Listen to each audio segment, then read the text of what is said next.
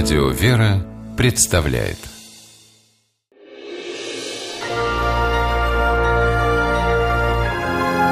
Герои моего времени Ах, война, что ж ты сделала, подлая? Это строка из песни Булата Акуджавы о Великой Отечественной и сегодня актуальна как никогда.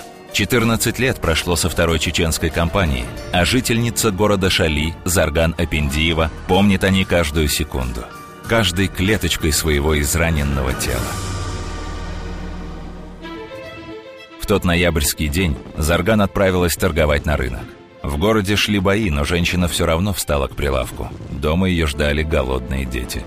Под вечер на рынок пришли двое российских военных. Они сделали покупки и уже уходили, когда раздались выстрелы. Боевики вели по офицерам прицельный огонь. На рынке началась паника. Люди разбегались, прятались. Зарган побежала вместе со всеми, но вспомнила о глухой старушке, которая торговала рядом с ней, и вернулась. Это чуть не стоило Зарган жизни. Женщина оказалась в ловушке. Перед ней лежал раненый российский солдат, за ней боевик с оружием наготове. Зарган еще могла убежать, но солдат попросил «Мать, помоги». И Зарган, за год до этого сама потерявшая сына, не смогла бросить беззащитного юношу. Маленькая чеченская женщина закрыла русского парня своим телом. Боевик выстрелил три раза.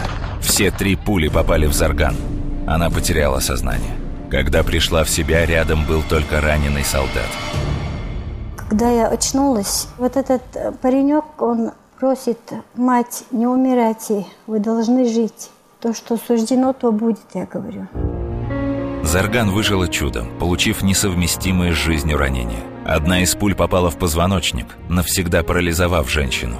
Три сложнейшие операции, полгода в госпитале и еще год дома без движения. А потом инвалидная коляска и попытки учиться жить заново. Спасенного ею солдата Александра Чигаркина Зарган больше не видела, но судьбой его, конечно, интересовалась.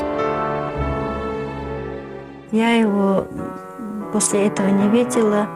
Конечно, хотелось бы узнать, как у него сложилась жизнь. Спустя еще несколько лет Зарган встретилась с матерью Александра.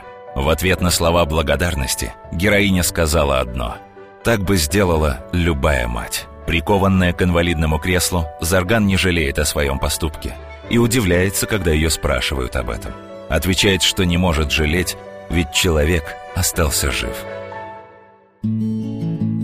У Зарган четверо маленьких внуков. Придет время, и она покажет им небольшой наградной футляр, в котором хранится медаль за отвагу.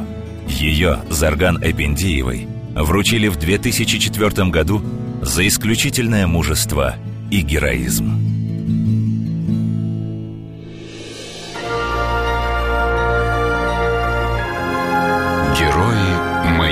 Времени